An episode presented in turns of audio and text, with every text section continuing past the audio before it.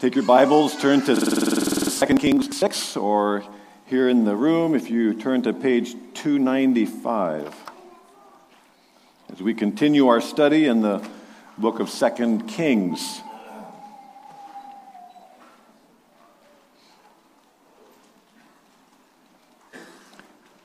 I remember in seminary, one of the professors, as he was training a lot of future pastors, said, just remember, there is a heartache in every pew. We don't have pews, but we do come in with kind of a stack of concerns. Some more serious, some are a, a nagging issue that worries and concerns us. As we read the news in the last week or two about the Ukrainian crisis, we could almost feel guilty about the things that concern us compared to that. And if that helps us somehow get a better perspective or to be more grateful, that's great. But what we're studying about today in 2 Kings 6 is that the same God who is overseeing and managing international crises is also concerned and cares about what is bothering you today. It's a, it's a amazing characteristic of our infinite God that He has the big picture, but He also understands all the fine print of what's going on in our lives. In 2 Kings 6 today, it's about 830 BC. And there was an international conflict brewing then as well. In fact, next week and the following week, we'll be studying about this conflict between Israel and Aram. It's, it's, a, it's a war that's, that's, that's brewing. But, but this week, we look at these verses that describe God's concern for one man who's never named who loses his axe because he borrowed it. God is concerned about that one man. So while God is managing pandemics and wars, we need to understand that he also cares about our maybe our finances, how to pay for those new tires. What is that undiagnosed symptom we're, we're thinking about? What about that hurt in a relationship and how do we resolve this and that? He cares about all those things. He cares about the personal stuff of those who love him. Let's read the entire passage, verses 1 through 7. The company of the prophets said to Elisha, Look, the place where we meet with you, or could say live with you, is too small for us. Let us go to the Jordan, that's the Jordan River, where each of us can get a pole, and let us build a place there for us to live. And he said, Go. Then one of them said, Won't you please come with your servants? I will, Elisha said. And he went with them. They went to the Jordan and began to cut down trees. As one of them was cutting down a tree, the iron axe head fell into the water. Oh, my Lord, referring to Elisha, he cried out, It was borrowed. The man of God asked, Where did it fall? When he showed him the place, Elisha cut a stick and threw it there and made the iron float. Lift it out, he said. Then the man reached out his hand and took it. That's the whole passage. He lost the axe head, God made it float. Amen, you're dismissed. Kidding. God cared. God cared, first of all, about this group of prophets who needed a larger facility. In the scope of eternity, it could seem like that's not really a very big deal to make the pages of the Bible. But I'll just say, as a church leader, it's reassuring to me that God cares about the facilities that are needed. Because ministry, spiritual ministry, is about people, and people need places to meet. Aren't, aren't you glad we have a place that we're out of that rain and wind from last night? We, we need places to meet. Why were they needing a bigger place? Uh, the, the term that's used in the Hebrew language in, in verse 1 can mean live or meet, which probably meant both because back in chapter 4 we saw that the prophets did get together with the, the, the, the sons of the prophets or the company of prophets uh, were getting together and meeting with Elisha. Elisha is like the older mentor, professor kind of a person. And it seems that they, these prophets both lived there and met with Elisha there. Why? For, for spiritual training and encouragement. Well, why, why would you have this cluster of, of prophets? We need to understand a little bit of what was going on in Israel at the time. So let's review a little bit of the history and, and geography of about 800 to 850 BC. So, in the time of Solomon, uh, more about the 900 and some BC, the kingdom of Israel had divided, split, civil war, northern and southern. So, the northern portion was called Israel. Technically, it was 10 of the 12 tribes, and the southern part was called Judah, the primary of those two tribes. And so now the capital was still in Jerusalem for the south, but Samaria had become the capital for the northern kingdom. But there was a lot of spiritual chaos going on in the northern kingdom. As we study through the books of Kings, we see that uh, every one of the 19 kings of the north were ungodly men. Though they, they had the scriptures accessible to them, they all were bad. Now, does that mean that all the people who lived there under their rule were ungodly people? Not at all. There will have been many godly people, just as you can go to any oppressed uh, regime around the world and find that there are churches and Christians who are seeking to function there. But they weren't really encouraged to go, especially down to Jerusalem for uh, worship. And so God was in, enabling them to be spiritually encouraged and led by prophets. Um, he did not abandon them. And so we actually find in Scripture, in the passages we've been reading, uh, several mentions of what I would almost call a school of the prophets. The company which was at Bethel, the people, the prophets at Jericho we've met, and then we learned that there was 50 of them, uh, probably from Jericho, who uh, witnessed Elijah and Elisha leaving, and then Elijah goes to heaven, Elisha comes back alone. We find also prophets at Gilgal. And at that point, there was a hundred mentioned there. So that's quite a few prophets that were serving the Lord in that area. And maybe it was, it was even a growing situation. So we know that God uses buildings for people, for ministry purposes. When you think of the godly people in northern, in northern Israel at the time, you just picture they, they knew that they were supposed to be worshiping on the Sabbath. So they probably clustered together, and some of these prophets, I'm imagining, went to be with them. Uh, feast days, three major times a, a, a year, there was these major feasts. What were they supposed to do in their worship? Back in chapter 4, we saw this one reference when the, when the Shunammite woman uh, was talking with her husband about going to Elijah, Elisha. She, he said to her, why would you go to Elisha now? It's not a Sabbath or a feast day. Which suggests that they often did that kind of a thing. So you, you kind of begin to get a picture of, of how worship was functioning under these ungodly kings. And, and so at this point, they are needing a larger facility. God knows when buildings are needed.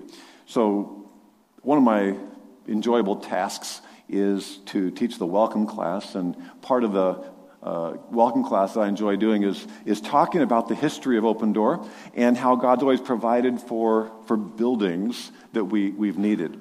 As some of you know, we started out uh, as a church in meeting in the rented basement hall, and that's about nine years of the, of the beginning of the church from late 70s to early 80s. And then I got to be about part of about a year and a half of that. But then God provided that we could purchase the first acre here on this location and the first building, which used to be a liquor store. Yeah, we got that down. No, it's, it's that first part where the three uh, pastors' offices, uh, the foyer, nursery, and the main restrooms are. That, that was the building. And so God provided that, and then uh, not terribly long after that, we were beginning to build uh, this uh, worship facility. But during the years of building this, we needed to get a little more room, so we actually rented from the, from the St. Simon's uh, Church across the back and did evening Sunday school. God was providing one way or another. And then, most recently, and a lot more of you have, that are here today are a part of that, uh, we were able to see God provide the Discipleship Center uh, addition. Uh, fundraising kind of started in earnest in 2015, and then two years later, construction started in 17, and we completed it in 2019, and then closed it all down for COVID. but uh, no, we've been able to restart ministry to the degree we have, largely because God provided that building and we could do some things. And just even thinking of the women's conference that was held here this past uh, Friday evening and all day Saturday, and, and the way all that worked because God provided a building for us. So I don't know, depending on when you started to be a part of Open Door Bible Church, some of these uh, different provisions are part of probably your own story of faith. But the reality is that God's handprint has been all over the buildings because these have been opportunities to grow our faith. The, the prophets needed a bigger place. I understand the church needs uh, spaces at different times. So God began to provide. So, what did God do to provide? Verse 2 and 3 and 4. Let us go to the Jordan where each of us can get a pole. So they're going to go chop trees. And let us build a place for us to live. And he said, Go. And one of them said, Will you please come with your servants? I will, Elisha said. And he went with them. End of verse 4 they went down to the Jordan to begin to cut down trees. So we, we, the curious part of me wants to know kind of where that was. So as we go back to the map, we find that these three areas that are mentioned in 2 Kings, Gilgal, Bethel, and uh, Jericho, are all kind of at that southern border and this is where the kind of the hub of the prophets seem to be. So we'll zoom in on that. And we find Gilgal, Bethel, Jericho. My guess is that this building uh, was probably going up at Jericho because that's the closest uh, to actually the Jordan River where they went for the trees, eight to ten miles, which is still a pretty good journey when you're lugging some, some large timber uh, back and forth. So they're going to build it. But, but notice that it's something that God knew they needed, something that God provided, but it didn't like fall from the sky. You know, the, the miracle we're studying here today is not about boom, they woke up and the building was there.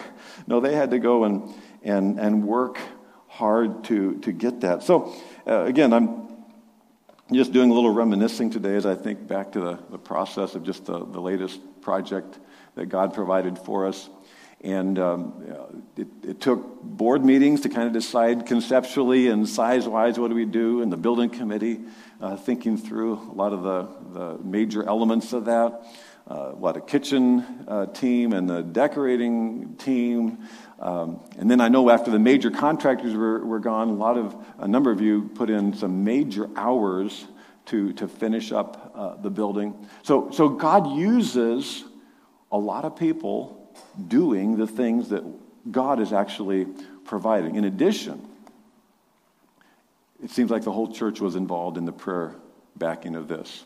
And many of you can remember the times that, that we, we took where we would gather as a church. Maybe we've circled this room a few times in prayer and, and had different kind of smaller meetings focusing on, on praying for God to provide, which led to a lot of personal prayer time as, as people asked the Lord, you know, what do you want me to give? I'm sure as couples, often there were these conversations of, of faith building and, and thinking through, you know, what, what, can, what does God want us to, to do and be involved? So there's just a lot involved of hard work when God is doing his miracle of providing something physical, something tangible. God cared about this prophet ministry that was accomplishing his purposes. And so God supplied a building. So that's that's, that's happening. But even when you're depending on God, even when you're putting in the hard work, things can go wrong. Every building project I've been a part of, uh, things have gone wrong. And in fact, what we're going to learn here today is, is something that would not even be in our scripture if things hadn't gone wrong. Um, God uses problems to build our faith. There, there, should be, there should be something in Scripture as we're, we're reading through, especially the Old Testament events and so forth, that if we do not experience problems, struggles, trials, we will have a weak faith. But as we face them, God's the one who grows our faith. So they're cutting down trees, end of verse 4, verse 5. As one of them was cutting down a tree, the iron axe head fell into the water. Whatever they looked like at that day, in that day, you, you still have a handle and you still have the axe head. Fell into the water. That, that's the Jordan River. That's a big river, deep water. Oh, my Lord, meaning Master, he cried out, It was borrowed. He, he, he's in a panic. God cared about the project, he also cared about that prophet and the panic he was facing at the time. Might seem like a measly problem. Go to the hardware store and get another one, right? The Iron Age uh, was in the ancient Near East not that many centuries before this. Just the concept of iron. And uh, iron ore was uh, found, but this was pretty much a new and uh, costly technology to produce even a small amount of iron. First, you had to find the iron ore, mine it, transport it to some place where you have built uh, iron kilns. I understand it took massive amounts of, lum- of uh, firewood to heat these. And then you had to have the people, the skills, the know how to turn iron ore into iron and then have it processed to be shaped or sharpened into a tool. Uh, the scarcity of iron is, is indicated in our scripture back in 1 Samuel 13, where uh, there was a, uh, an impending war between the Philistines and the Israelites. And it make this little note that says the, Israel, the Israelites were getting their, their tools their iron tools from the Philistines. That's, that's how they would get iron. And now they're at war with the Philistines, and so swords were terribly scarce. Add to that that the economy was not good. In 2 Kings 4, a few weeks ago, we were looking at how uh, the, the school of the prophets was excited just to have a big bowl of vegetable stew. And then remember, it uh, had some poisonous weed in it or something, and, and uh, God healed the stew. That was a remarkable miracle. Another time, somebody had brought uh, a few loaves and some grain to help feed the prophets at the school of the prophets, but, but they said, oh, This doesn't feed a hundred men, which tells you there were a hundred men there. And then God performed this miracle where the small amount of bread was multiplied and it was enough to feed all those men plus left over, kind of a preview of what God, what Christ would do twice, feeding the 4,000, feeding the 5,000. And so things were not good financially. This axe was a big deal. Professor, seminary professor Ray Dillard points out that given the rarity and the costly nature of iron, and having so little discretionary income, the common man in, is, that, the, that the common man in Israel would have had to lose an axe was probably more like if you borrowed someone's car and wrecked it and they had no insurance. It, w- it was perhaps a, a virtually impossible task to think of somehow replacing this axe. And if, if not impossible, how many months of income would it take before this could be repaid? So, does God care about this godly man's financial crisis? Does God care about your financial concern. And if you don't have one right now, you, I pretty much bet you've had times where you did have them. I mean, seriously, with, with, with God trying to handle the pandemic and the Ukrainian thing, does he really care about making rent or mortgage or repairs or medical bills? There's two theological terms that we sometimes talk about that I think help us understand God. Because remember, we have the Bible because we're trying to understand God. And He says, I want you to know me. And now, we can't fully know an infinite God, but we can know much about Him uh, because He has revealed everything we need to know. So, two things that we've learned are that God is both transcendent and immanent. Transcendent refers to His control over all things. He has the power and the authority and the ability to manage the entire big picture of the globe and the universe that He created always. That's transcendence. God is also immanent. That because He has infinite knowledge, omniscience, infinite knowledge, He can also perfectly understand every detail in your life. He can care about the big picture and the fine print fully because he is an infinite God. We think we are finite, we have limits. The God who created this magnificent universe is infinite. In a small way, it's like parents try to pull off parenting with the big picture and the, and the details, right? Parents have a big job. They, they are managing the financial picture of the family. So you got to have a job, and you face all kinds of challenges and headaches at work to, to, to pay bills for the food and the housing and the transportation. That's a big picture thing. The health needs, you care about the health and safety, do everything you can to try to protect your, your family and keep them as healthy and safe as possible. You have the schedule to run, and it gets pretty crazy sometimes, multiple kids and this and that. And so you you got the whole scheduling issue, and you have relationships. Wow, what a task that is.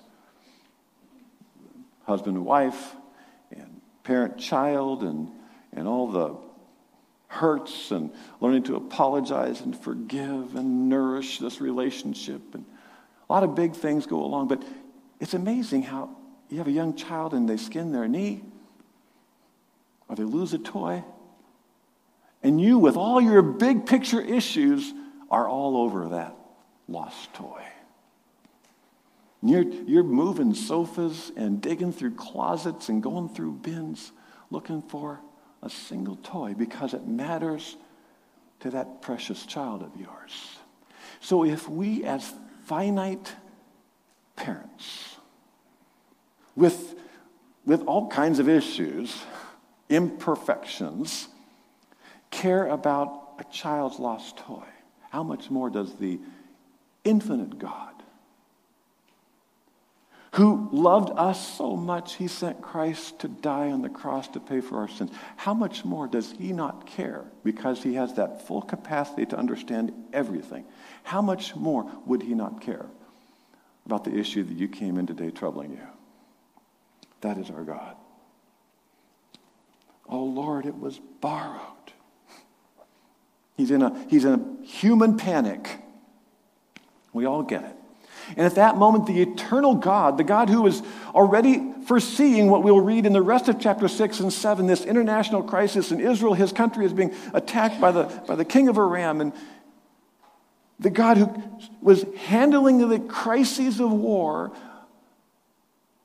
also saw the axe head fly off and go into that water and down the murky waters into the silt below somewhere, how many yards down?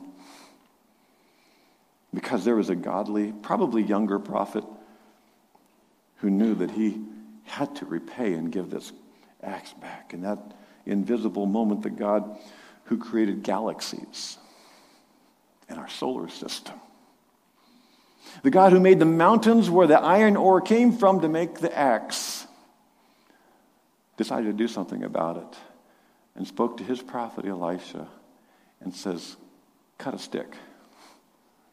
We're going to get that axe back. And I'm guessing that God, in his great wisdom, knew when he put this little event in our scriptures that all around the world in the next many centuries, including today, there would be someone in this room who really, really needs to know that God still cares. Because we have all kinds of stuff. We have things that, that, that worry us that we're ashamed to tell anybody. It seems so silly. We have things that worry us that cause us deep shame. We have things that are about the future that bother us for whatever reason.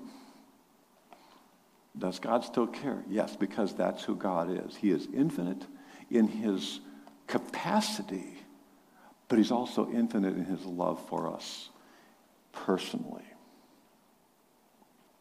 So, whatever else God was doing that day, he added this to his inexhaustible list float that axe. The man of God, verse 6, said, Where did it fall? When he showed him the place, Elisha cut a stick and threw it there and made the iron float. Lift it out, he said. And the man reached out his hand and took it. Who designed gravity? God. And the exact ratio that it would take place on the earth, in the solar system, in all the universe. He knew all about gravity because he designed it this way, so if God decides to reverse it one moment, one day, he can certainly do that. This is the, the providence of God. That is, that, that God has, has, the, has the, the plans, the knowingness, the, the control of all things at all times. He knew that the axe head would separate at that time. He knew that Elisha needed to come along on that particular logging expedition. And he knew that he had put it in the scripture so we would have it for us today. We either believe that God controls everything or he really controls nothing. Those are the choices. Now, as we think about that vastness of God, I mean, don't be ridiculous to think that it matters to God what shirt you put on today, because in almost every case, it doesn't. Um, but if there's a detail in your life that could help you to grow in your faith in God, grow in your godliness, your adherence to His Word, to your something that would help you to be uh, more pure, more caring to someone else, some, something that would enable you to be more patient. If, if there's something in detail in your life that could develop, God is all over that. Because those are big deals that we would live a life that would please and glorify Him. I don't know if I've ever uh, told this story publicly before, but I think I remember my first answered prayer. Uh, I'm guessing I was eight or nine, and uh, I had come to put my faith in Christ at age six in a conversation in a hospital waiting room with my grandfather. I've told that story before, but so I'm eight or nine, and I'm, I'm in the farm in Kansas, down in the basement. We called it the cellar with mom. That's where we had our washer and dryer. And for whatever reason, um, the mom put the clothes in the dryer and closed the door and supposed to go on, and it didn't go on. She tried several times and she couldn't get the, the dryer to go. Now what's wrong? And I don't know why, but in my young faith, I decided to pray that the dryer would start. Probably because I grew up hearing my parents pray about details, like we need more rain for the farming and all that. And so I silently prayed and asked God to start the dryer. She closed it one more time, and it started. I told my mom, and my mom celebrated with me that God had answered my prayer. It was not my great faith that started that dryer, but God started the dryer, I'm firmly convinced, because he wanted to grow my tiny, young faith. And that's a big deal to God. Because if it was my great faith, I would not have had all the appliance problems I've had since then. right now, our ice dispenser doesn't work. It makes ice, but it doesn't dispense or crush ice. We are suffering at our house. I've taken it apart and I can't get it fixed, so I'm going to have to call somebody and pay them to fix it. But you know what? No, I'm serious. I, I don't feel the freedom to pray that God would heal my ice dispenser. Because more likely, I would imagine that I'm supposed to have a conversation with some repairman, or there's some repairman that simply needs the income.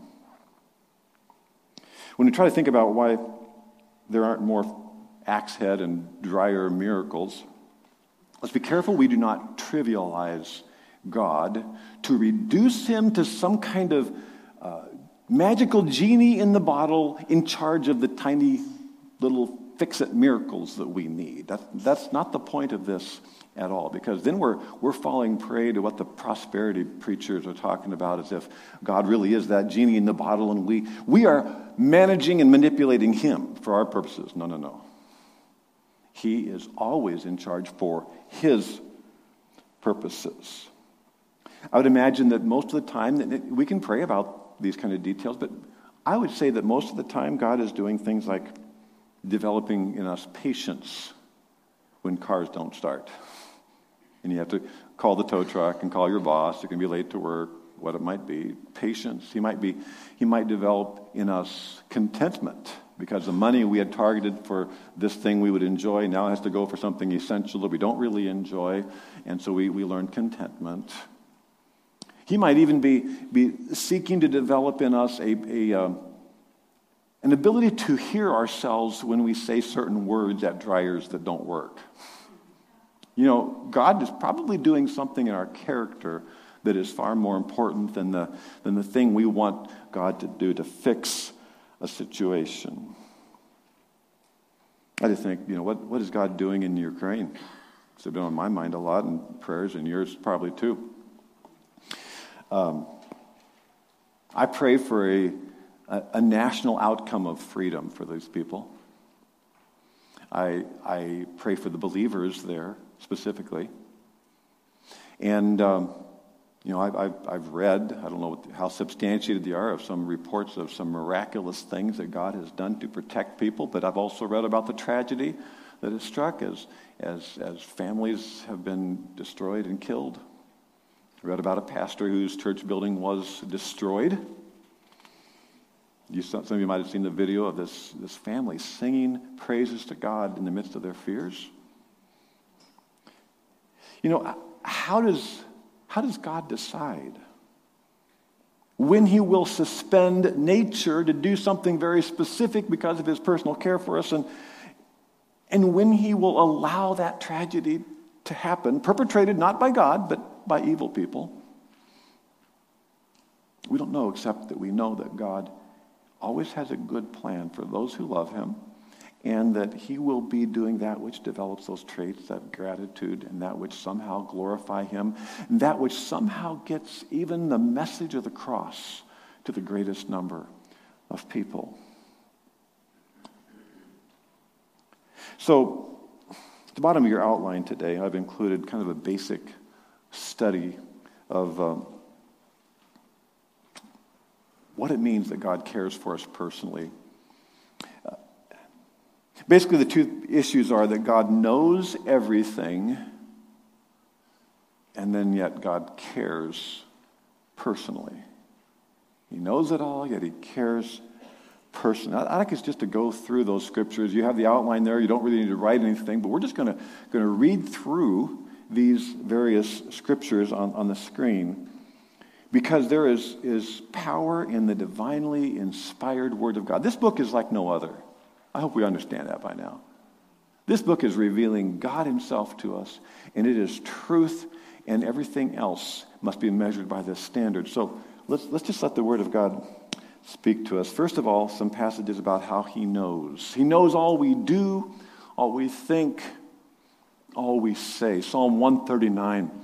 You have searched me, Lord. David, the, the king of uh, Israel, about 1000 BC, is writing, You have searched me, Lord, and you know me. You know when I sit, when I rise. You perceive my thoughts from afar. You discern my going out and my lying down? You are familiar with all my ways. Before a word is on my tongue, you, O Lord, know it completely when it's still here. You hem me in behind and before, and you lay your hand on me. I like verse 6. Such knowledge is too wonderful for me, too lofty for me to attain. So if you're struggling to comprehend how God can know all of this and still know all these individuals, David wondered too. Aren't you, God that, aren't you glad that our God is infinite? Many people try to define God in terms that they can understand. We make a mistake to think that I've, I've got to un- comprehend. I, I, can, I can know it, but it doesn't mean I can comprehend how that all works because we are, we are a finite being trying to understand an infinite being. But he perceives our thoughts, so he knows everything we think. Scary, huh? Yet that's a very reassuring truth because God, in his grace, still loves us in spite of the most horrible things we've ever thought. Isn't that amazing? And he knows when we have had the best intentions that somebody misunderstood and maybe was blaming or, or, or accusing us of something that's not true and we, we meant well. He, he knows. He knows it all. He knows our going out. He, he, he, he was aware he, as you got in your cars and drove here today. It's like you all got here safely. He, he's aware of everything, all of our going out, driving, texting while driving. he knows our lying down. He knows your sleep issues, how long you lay there before you fall asleep. He knows if you have to get up three times because the baby's crying. And so you're low on sleep and crabby, and he knows it. And before a word is on my tongue, you know it completely. He not only knows what we said, he knows it before we said it. He knows what we're about to say. That's a good time to catch on. Remember that. He hems us in behind him before. He, he's everywhere, omnipresent, as well as omniscient, knows everything. He is everywhere. He sees all that people do. Proverbs 15:3 The eyes of the Lord are everywhere, keeping watch on the wicked and the good. Nothing evil is happening unnoticed by a holy God. The evil perpetrators of war, corrupt politicians, perverse producers of entertainment, leaders of criminal addictive industries are in full view of God, and He will be just. That's the conclusion, is He will be just. He also sees the good. He sees every good, sincere, sincere, godly heart. He knows when you serve and give and give and serve, and, and it's unnoticed and maybe unappreciated or even misunderstood, but he, he sees, and, and just as he is just, he is also a rewarder. He's a rewarder. And so this verse assures us of God's uh, full view of all in the globe, both good and evil. And the author to Hebrews in the New Testament says something similar, but then he boils it down to address Christians in particular. Nothing in all creation is hidden from God's sight. Everything is uncovered and laid bare before the eyes of Him. Now he zeroes in, to whom we must give account. So it's, it's a warning, right? That uh, we're always accountable for our character. We're accountable for our attitudes, our thoughts, our bitterness, our hatred, fully exposed. We're never incognito. Never. These verses teach that God is omniscient, omnipresent. Adam and Eve learned it the, after, the, after the first sin in the universe, right? Adam and Eve sinned, it says, and they hid from God. Of course, you couldn't. So God asked them what they did and so forth, but they found that they were accountable. They could not hide from God. But there's another way to look at this accountability. It's a very, very positive thing. We should embrace our accountability to God. 1 John 1 7 to 9. I don't have that one here, but uh, it says, Walk in the light. Walk in the light, knowing that He sees, Don't, don't pretend you're in the darkness. Walk in the light as He is in the light. That's His holy view of everything. Walk in the light as He is in the light. And, and when, you, when you do that, you begin to notice your sin. It says, But as you sin, realize that the blood of Jesus, His Son, cleanses us from all unrighteousness. So He sees everything and yet loves us. But if we intentionally walk embracing the fact that He sees and He's present, it doesn't keep us sinless, but it keeps us aware of sin so that we deal with it.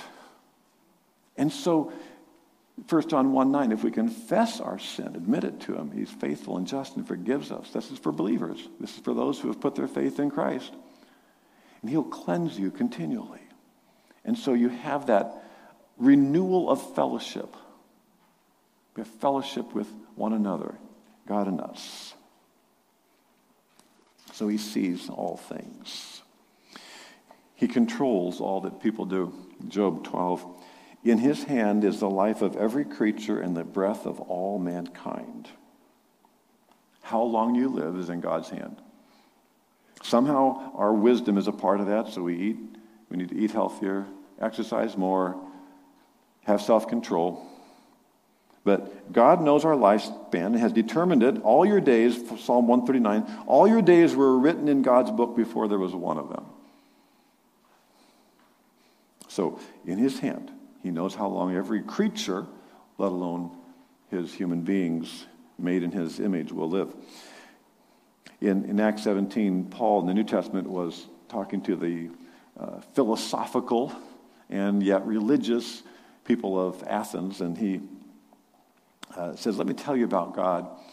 He said, I, I went around and I saw in your city all these different altars to the different gods, and somebody had erected an altar to the unknown God, kind of covering all the bases. And so Paul used that and he said, Let me talk, talk to you about the unknown God. He says, This is the God of the Bible is the unknown God. Here, here's how he put it From one man he made all the nations. That's Genesis 1 through 11, right there. From Adam and Eve, God made all the nations, that they should inhabit the whole earth. And he marked out their appointed times in history and the boundaries of their lands. God has determined exactly where people would live and the ever changing boundaries. Map makers have to move stuff around after this war and that war throughout history. None of that was outside of God's control. But so, so if he's determined this, what has been his purpose? This is important. God did this so that they would seek him and perhaps reach out for him and find him, though he is not far from any of us. So God's greater purpose is to call to himself people who will be part of his family forever. Life on this earth is this long. Life in eternity is endless. And so all the different struggles, wars, death, tragedies, all happen in this little sliver of time so that God could call people to understand that he sent Jesus Christ to be the Savior of the world so that they would put their faith in him and have this eternal life and eternal relationship and not be judged forever for their sin, but receive his free grace. And so God is manipulating. So as we pray for different nations, and you know, Ukraine's on the radar because of the news, but stuff like this is happening all over the world in so many places where there's persecution and, and, and, and tribal fighting and death everywhere. And what is God doing? He is developing people to come to know him, because that is the first and major issue. Man can be guilty of this evil encroachment, and they're in, responsible and accountable for that. But the, the truth is that God is doing good things even through suffering, eternal things. So God knows everything, and then God cares about whatever is creating anxiety in us. So we should pray about everything. Psalm 55, 22. This is again um, David, uh, the king. He wrote most of our Psalms. Cast your burdens or cares on the Lord, and he will sustain you. He will never let the righteous be, be shaken. this term care or burden is, is literally a weight, and, and you know what that is. When, when you got something on your mind, it's, it's not a backpack, but it's heavier than a backpack. It's just it's something that's just dragging you down, and maybe it has for years. Well, I think we actually have an idea what maybe David was referring to. Because earlier in Psalm 55, he talks about a friend that he had that had once been his closest friend. They had worshiped together, and this friend betrayed him. Nothing so heavy as a friend who betrays you. In 2 Samuel, we see the name of a, of a man, Ahithophel. I think that's who David's talking about that betrayed him. Ahithophel had been one of the closest companions of David, a close friend, his chief counselor, a really smart man who helped David as king. And, and then, of all things, when Absalom, David's son, rebelled against, against David, Ahithophel went over to Absalom's side. And in my mind, I think it best fits what burden David's talking about that he's carrying, that this man would betray him. Not only his, was his son fighting against him and chased him out of the capital city of Jerusalem, but his friend betrayed him. Peter in the New Testament writes something so similar, it makes us wonder if perhaps he is like restating Psalm 55. So cast all your anxiety on him because he cares for you. Whatever it is concerns you, you got the lost toy, your Heavenly Father cares. So pray about it. If it concerns you and God's in charge of it, pray about it. You can actually talk to Him about it. Don't. If He frees you from praying about it, that's great. I'm not praying for my ice dispenser. But if it's a concern to you, pray. One of those anxieties, typical throughout the centuries, is worrying about money. Matthew 6 is part of what we call the Sermon on the Mount. Jesus was talking to a large group of, of people there in Israel. Um, and, and, as he looked about on that crowd, he, he saw that so many people were concerned about feeding their families. Uh, we're, we're in an economy that, whatever we complain about, gas prices or whatever, uh, most of us are not concerned if we'll eat today. We're deciding what we'll eat. We might, we might you know, buy a little less because something else costs more, but, but many people have been concerned about if they will eat. So Jesus said to them, Therefore I tell you, do not worry about your life, what you will eat or drink, or about your body, what you shall wear. Anybody have any trouble finding something to wear today? No, we we picking from this closet of you know stuff. Look at the birds of the air. They do not sow or reap or store away in barns, and yet your heavenly Father feeds them. birds are taken care of. So, are you not more valuable than they? Much more valuable? So do not worry. For the pagans, meaning unbelievers, even they don't acknowledge God, they care about all, they run after all these things. They're, they're obsessed with those things. And your heavenly Father knows that you, believer in Jesus Christ, need them. So, prioritize. Seek first his kingdom and his righteousness, and all these things will be given to you as well. Are you a kingdom seeker? Then you don't need to be a financial worrier. One more worry that was typical of that day for those who followed Christ was the fear of persecution. We don't know the stories of all 12 disciples, but many, most, virtually all of the disciples died martyrs. Uh, we can't, we don't have all the stories, so some are kind of conjecture, but he said, You should expect that. He told the 12 disciples, You'll be hated by everyone because of me. And Christians around the globe are often treated that way because we believe the Word of God, we believe what it said. It puts us in opposition to some of the culture uh, wars and culture understanding. So, yeah, there's some hate. But he says, don't be afraid of it. Don't be afraid of those who kill the body but cannot kill the soul. You're an eternal being. Are not, he uses the bird illustration again, are not two sparrows sold for a penny? Yet not one of them will fall to the ground outside your father's care. Did you know that? And even the very hairs of your head are all numbered. You can contemplate that. So don't be afraid. You are worth more than many sparrows. God cares about your details. What are you worried about? God's not too busy with the world to care about what bothers you. That's the good news.